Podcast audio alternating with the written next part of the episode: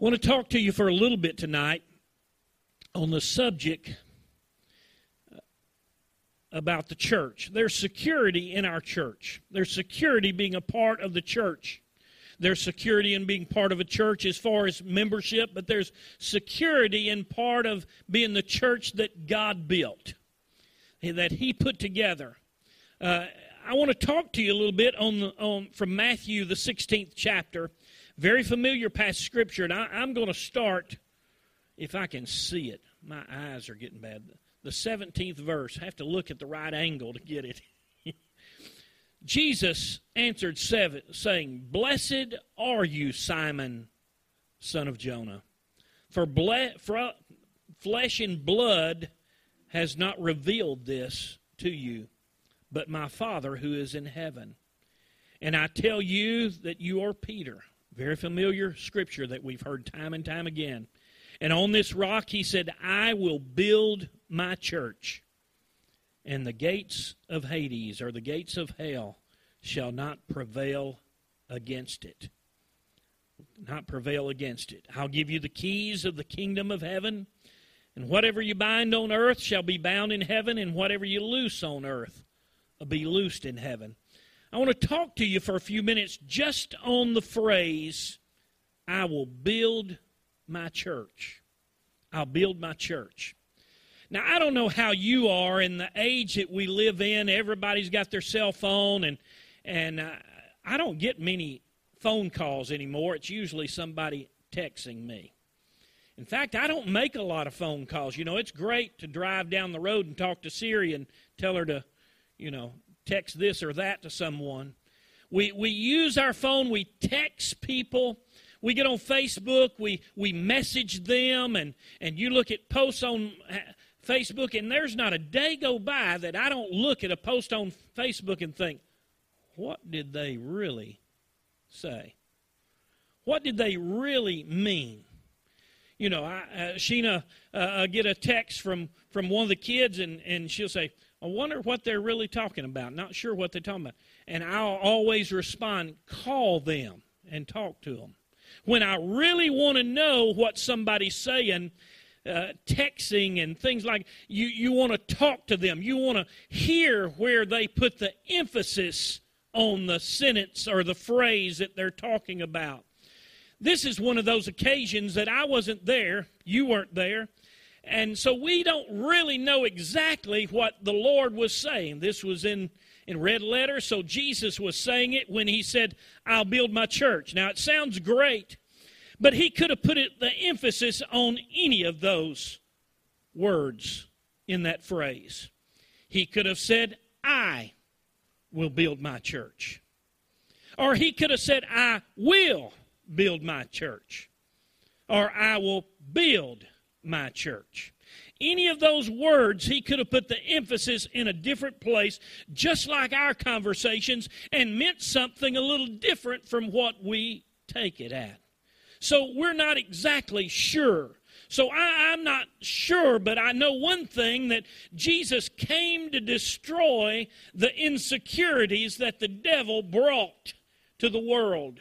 And so we see that here he spoke words of security to his disciples that wasn't sure exactly what was fixing to happen and what was going on. Jesus tried to tell them time and time again. So they he spoke words of authority and security to them when he said, "I'll build my church." Not knowing where he put the emphasis on that, he could have put it on that word I. He could have said, I will build my church. We know that to the blind, he said, I am the light of the world. To the thirsty, he said, I am the water of life. To the hungry, he said, I am the bread of life. To those that had lost their way, he said, I am the truth and the life. We see him at the passing of a loved one. He looked at that body and he said, I am the resurrection and the life. So we're not sure where he put that emphasis. It could have been I because we know that he's the great I am and he's the provider of all things and he's all powerful and, and he has everything in his hand even when we think he don't. We wonder all the time. I don't know how you are, but every day I have to question God, why is this or why is that? Many times I don't find the answer. Some things I never have found the answer, but a lot of things it's really down the road that I find the answer. You know, why you moved here, why you moved there. I was thinking the other day, and in the office and, and pastor and i was talking and, and i said you know with all of us if, if things could have happened just a little bit different and and and he went to Lee University and I went. If we had gone somewhere else instead of coming back home, everything would have been different in our life. Our kids would have probably married other people. We would have had different friends. Our vocations in, in pastoring or in ministry could have went different. We don't know. But God has it all worked out if we put our trust in Him. He is God. He is all knowing. He could have said, I will build my church. He's the Alpha and Omega. He's the beginning and the end. He's the first and the last. Or he could have said, I will build my church. We look on one occasion and we see that the lepers come to him, and the lepers came to him and said, If you will, you can make me whole. And Jesus said, I will and he made them whole. We're not sure of all those things. He said in his word that he will not leave us comfortless. He said that if he goes away, he's coming again. And he also said, I'm going to leave a comforter for you.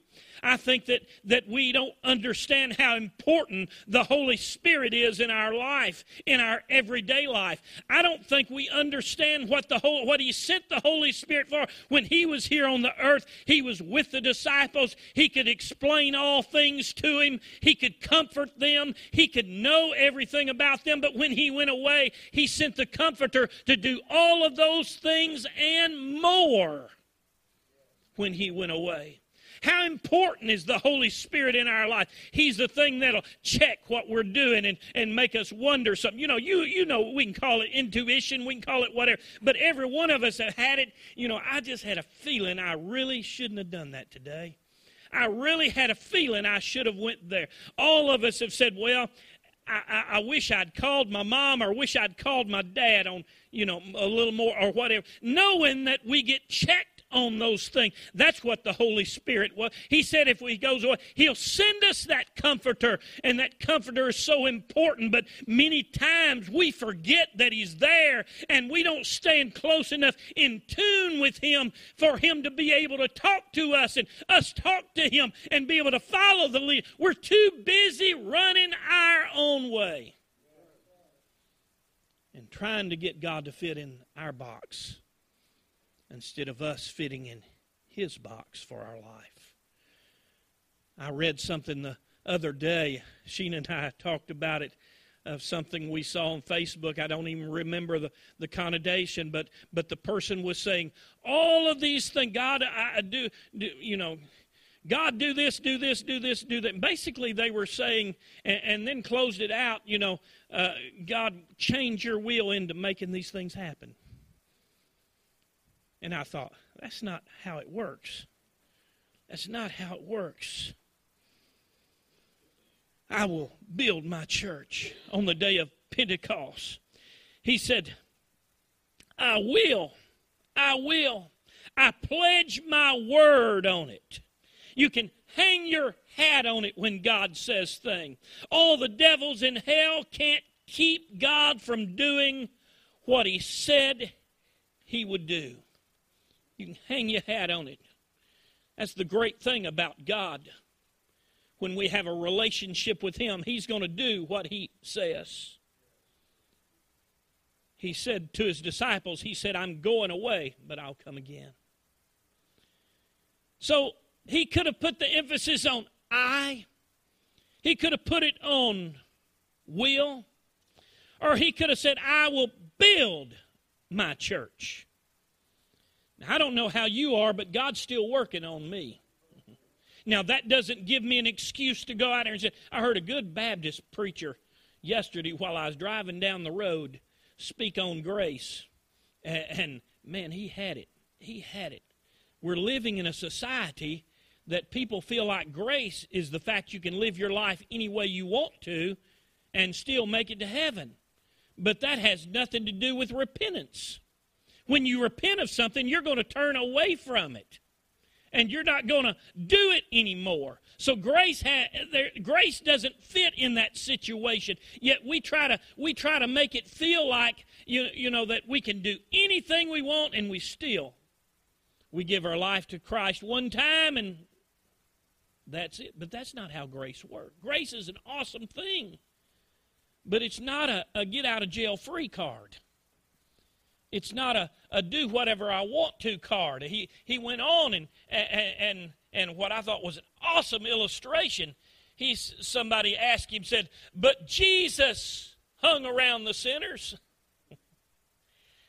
he said, Yeah, but he didn't partake of what they did. He didn't compromise his stand.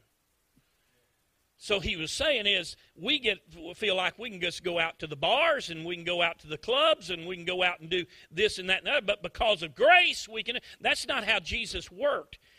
If it had compromised, Jesus went went to see the the, the, the heathens, the tax collectors, or the woman at the well for one direct purpose, and that is to save them. It wasn't to go do whatever I want to do and God will forgive me for it. Mm, I, I, that's for free. That wasn't even where I was going. But that just stuck in my spirit when I heard him talk that. I'll build, I will build my church. I'll build my church. Piece of driftwood. I was a piece of driftwood and, and just going through life we get serious with our relationship with God, and God will take our life and He'll run us through His planing mill and He'll knock off the rough edges. There may still be some, but He's still working on it and knocking them off, and He'll plane it off and put us out into kingdom work, doing His job, doing His work. He's building His church. He one day walking down a road and he looked up a tree and he saw Zacchaeus. And he said, Zacchaeus, if you'll come down, I'll go home with you. He started building his church. He went by a fishing enterprise one day with those fellows that were sitting out there, and, and he said, If you'll follow me, I'll make you fishers of men. They left their nets right where they went, and he, they went with him. He was building his church. Simon Peter, one day, on the day of Pentecost, Jesus gave him what to preach on. And we realize that before the day was over, 3,000 were saved and they were added to the church. He said, If you gather in my name, he said, I'll be in the midst to bless. He's building his church. He said, I'll build my church. My church. The church belongs to him. I, I love those songs that Caleb was singing tonight because it talked about Jesus, talked about Him. There's power in the name of Jesus. There's power in it. You know, it's, it's sort of like you, you start speaking the name of Jesus, and it's just like putting putting your, your Superman cape on uh, you, you start talking about the Lord and you can sense power. You just try it some morning. You get up, you get up an extra 30 or 45 minutes before you have to rush out the door. We get in too big a hurry of a morning trying to stay up so late and we just barely get out the door when if we'd spend a little time with him a little time in prayer a little time in the word and, and a little time listening to good good music that'll uplift your spirit. Before you walk out that door, you'll be putting your Superman cape on, ready to fight any devils that come at you that day. Said he'd build my church. Belongs to him. Belongs to him. It's his church. He said, I'll build my church. The church today has become almost a social club. I'm talking about the, the church, not this church. I, I feel like God's still moving in this church. But there's a lot of churches that hit, the church has become a social club, just an organization, a, a, a fast food place to get what you want from God. God, here's my list today fill it. We'll be on our way. We'll see you next Sunday or next time I don't have fishing or shopping or whatever to do.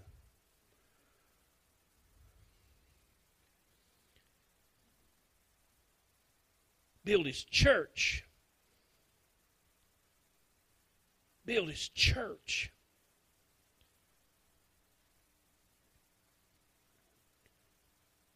We've seen in the church world today that there's been spiritual morticians all through time that thought that they would bury the church and preach its funeral. But I want to tell you, the devil's going to fight you every day, every step of the way. Pastor and I were talking because I've, I've enjoyed his messages on, on faith. And, and we, we got discussing the other day in the office of, of the fact is that mo- most, let me take that back. Many people, many people live their Christian life and they'll get serious with God.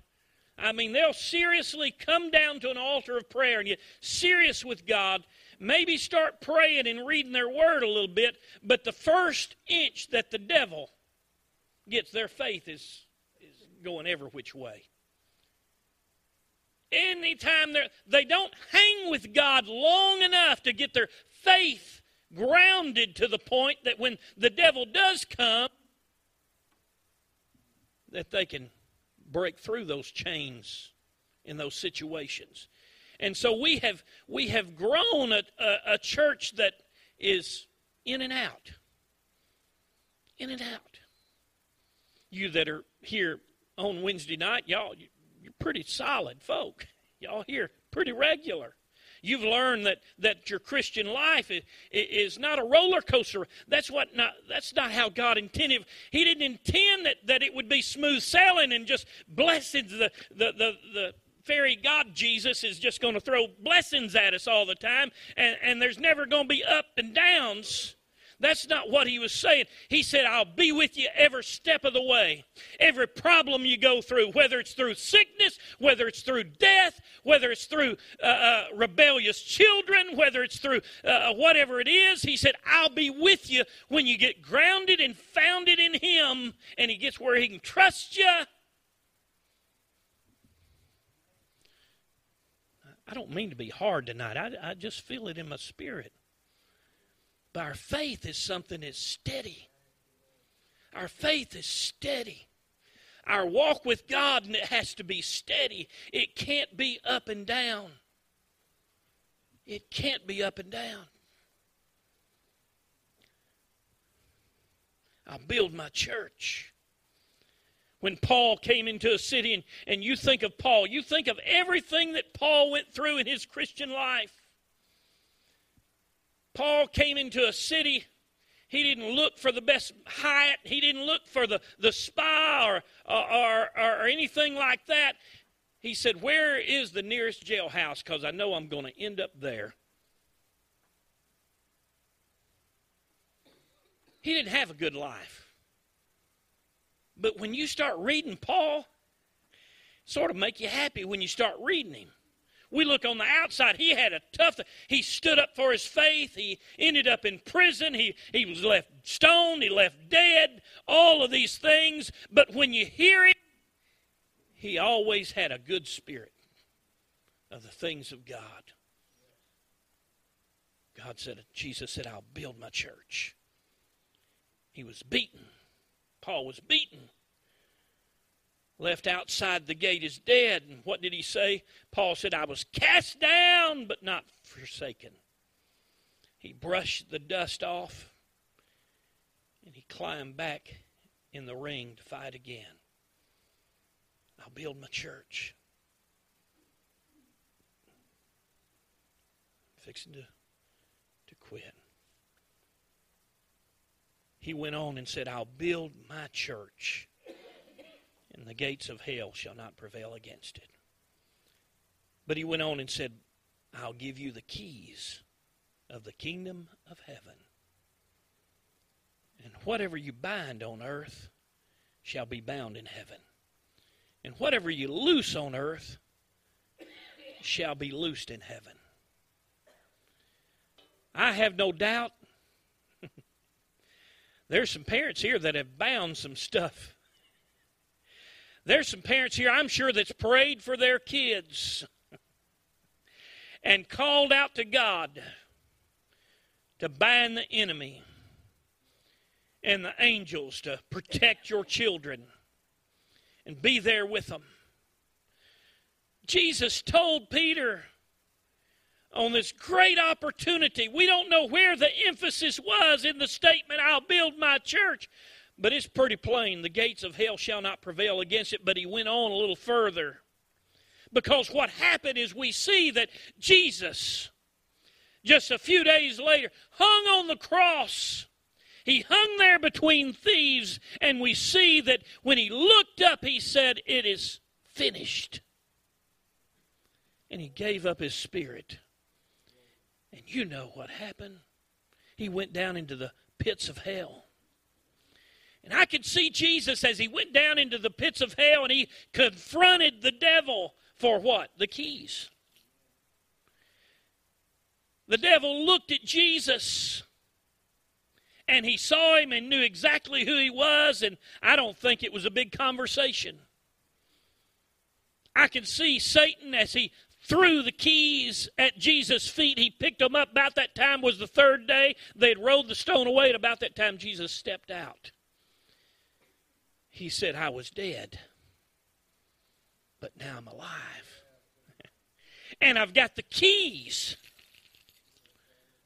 I've got the keys. No longer does the enemy, I don't know if you realize that if you're a part of Him, and you're serving Him and you're living as best you can out of sin and going after God on a regular basis because He has the keys, you have the keys. So you can confront the devil on the stuff he'll throw at you. And you can go to battle with the devil knowing that you have the Holy Spirit that's there to help fight your battles if it wasn't for that, we'd be defeated. We'd all be living that life in and out, up and down, and whatever. Not to say uh, Mondays aren't a good time around the office here.